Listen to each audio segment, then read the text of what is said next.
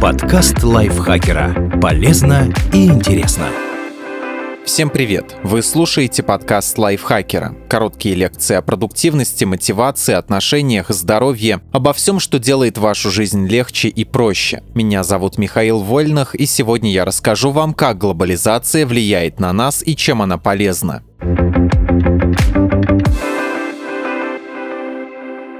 Что такое глобализация? Это процесс, во время которого связи между разными частями мира укрепляются благодаря развитию торговли, транспорта и средств коммуникации. Люди знакомятся с открытиями и культурой других народов, покупают ранее недоступные товары и переезжают жить за границу. Два человека с разных концов планеты могут слушать одну и ту же музыку, носить одинаковую одежду и даже схоже мыслить. Глобализация происходила всегда. Еще в эпоху античности торговые караваны соединяли Запад и Восток по Великому Шелковому пути. А средневековые мореплаватели, например, Христофор Колумб, открывали новые земли и рассказывали европейцам о невиданных ранее вещах и обычаях. Развитие науки в 19 и 20 веках только ускорило глобализацию. Появились поезда, самолеты, телеграф, телефон, радио. В итоге новости стали распространяться почти мгновенно, а чтобы оказаться в другой точке мира, больше не нужно тратить недели и даже месяцы. К концу 20 века глобализация стала настолько масштабной, что о ней заговорили все, а для процесса наконец-то придумали термин. Какую пользу несет глобализация? Вот несколько примеров, как она делает жизнь лучше товары становятся более доступными. А все потому, что глобализация позволяет удешевить производство и усиливает конкуренцию. Так, в мире без глобализации компании не смогли бы строить заводы за рубежом или использовать при создании товаров ресурсы из других стран. Той же Apple пришлось бы нанимать калифорнийских рабочих и искать по всем Соединенным Штатам редкоземельные металлы, которые применяются при создании микрочипов. В таком случае цены на новые модели телефонов взлетели бы до небес. Благодаря глобализации корпорации могут экономить на зарплатах и материалах, например, собирать гаджеты в Китае, где есть много дешевой рабочей силы и большие запасы редкоземельных металлов. А значит и стоимость итогового продукта снижается.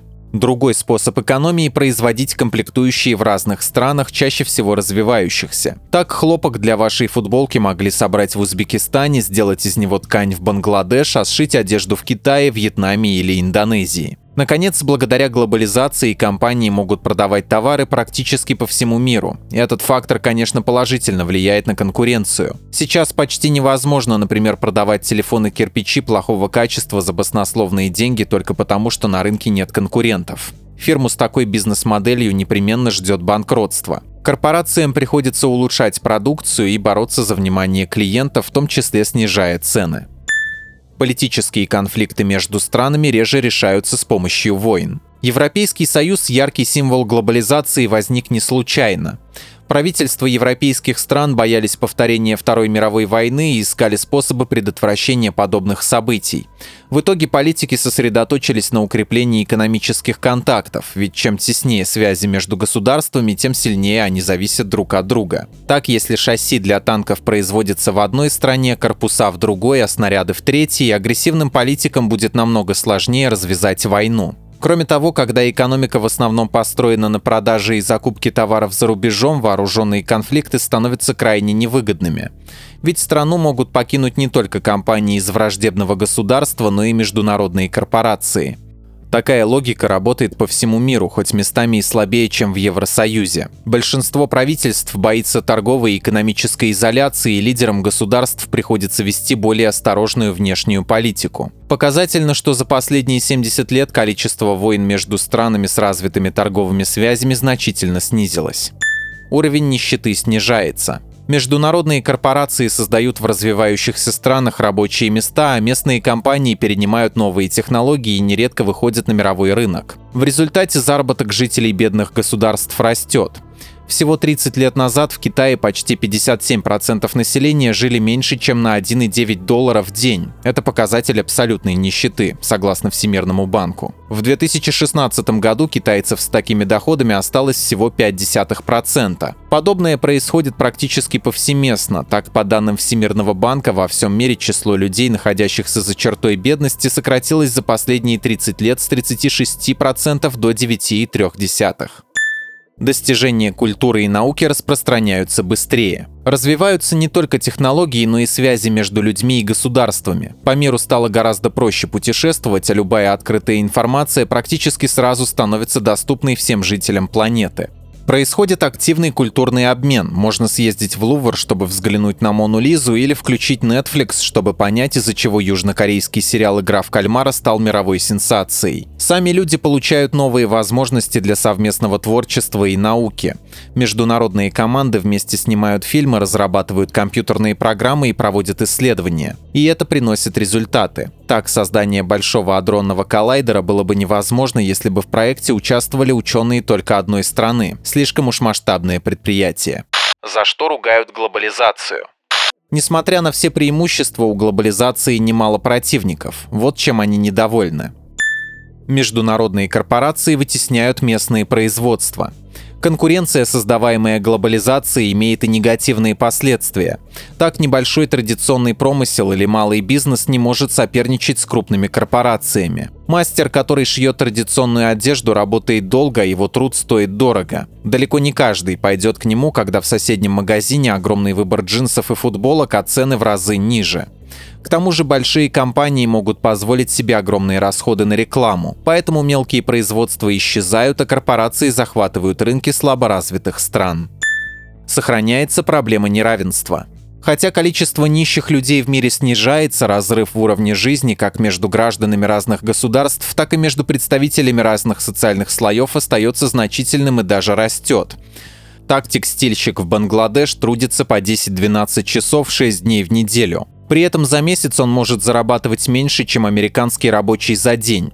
Причем бангладешец не может просто устроиться в другую компанию, вакансий мало. А значит, у него фактически нет выбора. Либо трудиться в тяжелых условиях за невысокую плату, либо уступить свое место более сговорчивому кандидату, а самому остаться ни с чем. Многие критики убеждены, что глобализация выгодна только развитым странам. Корпорации эксплуатируют рабочих, переносят самые грязные производства в развивающиеся государства и не заботятся об условиях труда. А большая часть прибыли уходит в главные офисы компаний.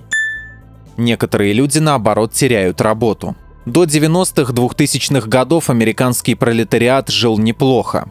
Рабочие были уверены в будущем, получали хорошую зарплату и не сомневались, что при необходимости профсоюзы защитят их права. Но к началу 21 века идиллии пришел конец. Предприятия стали закрываться, потому что американским компаниям оказалось выгоднее закупать готовую продукцию там, где ее дешевле производить. Например, в Мексике или Китае. В одной только обрабатывающей промышленности Соединенных Штатов с 2001 по 2016 годы количество рабочих мест стало сокращаться на 156 тысяч ежегодно. Те же, кто не потерял работу, вынуждены мириться с невысокой зарплатой. Болезни быстро распространяются по всему миру. Если бы COVID-19 появился не сейчас, а, допустим, в XIV веке, вполне возможно, он не распространялся бы настолько быстро. Так, черная смерть добиралась из Азии в Европу по меньшей мере 7-8 лет. Все дело в том, что в те времена преодолеть подобный путь могли немногие люди. Во-первых, дорога как по суше, так и по морю занимала месяцы, во-вторых, она была очень опасной. Сравните это с современным состоянием дел, когда перелет из Парижа в Пекин длится всего 10 часов, а международными рейсами ежедневно пользуются миллионы людей. Неудивительно, что в таких условиях любой путешественник превращается в потенциальную эпидемиологическую угрозу. Стираются культурные различия.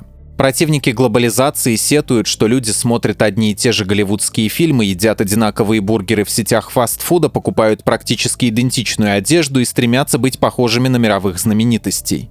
Антиглобалисты считают, что национальные различия исчезают, а люди становятся одинаковыми, одномерными. Некоторые критики идут дальше и обвиняют западные страны в культурном империализме. Дескать, они навязывают всему остальному миру свою идеологию и уничтожают уникальные традиции других народов. Возникают новые международные конфликты. Хотя вооруженных столкновений между государствами стало меньше, конкуренция между ними никуда не исчезла. Она просто перешла в другие сферы. Например, страны стремятся захватить новые рынки или защитить старые. Так начинаются торговые войны вроде тех, что ведут США и Китай. А из-за развития технологий и международных связей государствам стало легче проводить кибератаки и устраивать пропагандистские кампании. Появляются и новые угрозы, не связанные с борьбой между странами. Так не все люди рады наступлению глобализации и изменению культуры, которая становится мировой. Именно из-за таких настроений появился международный терроризм. Люди все больше загрязняют природу. Благодаря глобализации производство товаров дешевеет, а продавать их можно по всему миру. Изменилась сама концепция пользования вещами. Модели смартфонов, например, устаревают каждые 3-4 года, а зашивать порванную футболку никому и в голову не придет, проще купить новую. Потребление и производство постоянно подстегивают друг друга. Спрос увеличивается, и компании тратят все больше ресурсов на создание новых продуктов. Заводы работают, а старые вещи выбрасываются. Планета загрязняется, в ее атмосферу попадают вредные выбросы, ускоряется процесс глобального потепления. Неизбежна ли глобализация? В последние годы она сильно замедлилась, потому что все больше людей недовольны ее последствиями. Одни теряют работу, вторые боятся культурных перемен, а третьи злятся из-за растущего неравенства. Сама глобализация порождает антиглобализм. Раздраженные люди голосуют за политиков-антиглобалистов, и последние пытаются остановить или затормозить процессы глобализации. Например, ввести новые торговые пошлины или отказаться от международного сотрудничества. Именно так случился Брексит, выход Великобритании из Евросоюза. Однако попытки противостоять переменам обычно не приносят большого успеха, ведь страны уже сильно связаны друг с другом. Например, бывший президент США Дональд Трамп – известный противник глобализации. Он вводил пошлины на разные китайские и европейские товары, чтобы сохранить больше рабочих мест в промышленности. В итоге это ударило по торговле, цены выросли, а желаемых результатов президент так и не добился. Глобализацию можно замедлить, но вряд ли получится остановить. Как извлечь пользу из глобализации? На самом деле это совсем не сложно. Нужно просто использовать те преимущества, которые она дает покупать товары за рубежом. Так можно найти редкие вещи, которые не продаются в России, или купить что-нибудь подешевле. Самый простой способ заказывать на AliExpress. Еще стоит поискать товары на eBay Amazon или в других интернет-магазинах с международной доставкой. Если же ее нет, можно прибегнуть к услугам компаний-посредников. Пользоваться свободой распространения информации. Можно смотреть Netflix, читать зарубежных блогеров на Facebook или узнавать новости из рассылки New York Times. Интернет открывает беспрецедентные возможности, чтобы получать информацию откуда хочется. Получить зарубежное образование. Первый вариант – поучиться у преподавателей лучших вузов мира или представителей крутых компаний с помощью онлайн-курсов. Интересные лекции стоит поискать на Coursera или edX. Второй вариант – поучаствовать в студенческих обменах или зарубежных стажировках. Так можно не только узнать что-то новое, но и посмотреть мир. Работать в международной компании. Не исключено, что после стажировки вам предложат работу за рубежом, но это не единственный способ попасть в транснациональную компанию. Так, у многих корпораций есть представительство в России, и можно попробовать сделать карьеру там. Или же начать работать удаленно. Из-за развития технологий вариантов все больше. Открыть международный бизнес. Например, начать продавать продукцию за рубеж или наоборот привозить иностранные товары. Только важно убедиться, что спрос на них действительно есть. Спасибо Андрею Вдовенко за этот текст. Подписывайтесь на подкаст Лайфхакера на всех платформах, ставьте ему лайки и звездочки. Заходите к нам в чат в Телеграм, он так и называется «Подкасты Лайфхакера». А еще у нас есть подкаст «Теперь понятно» про мифы и стереотипы, подписывайтесь и на него тоже. На этом я с вами прощаюсь. Пока. Подкаст Лайфхакера. Полезно и интересно.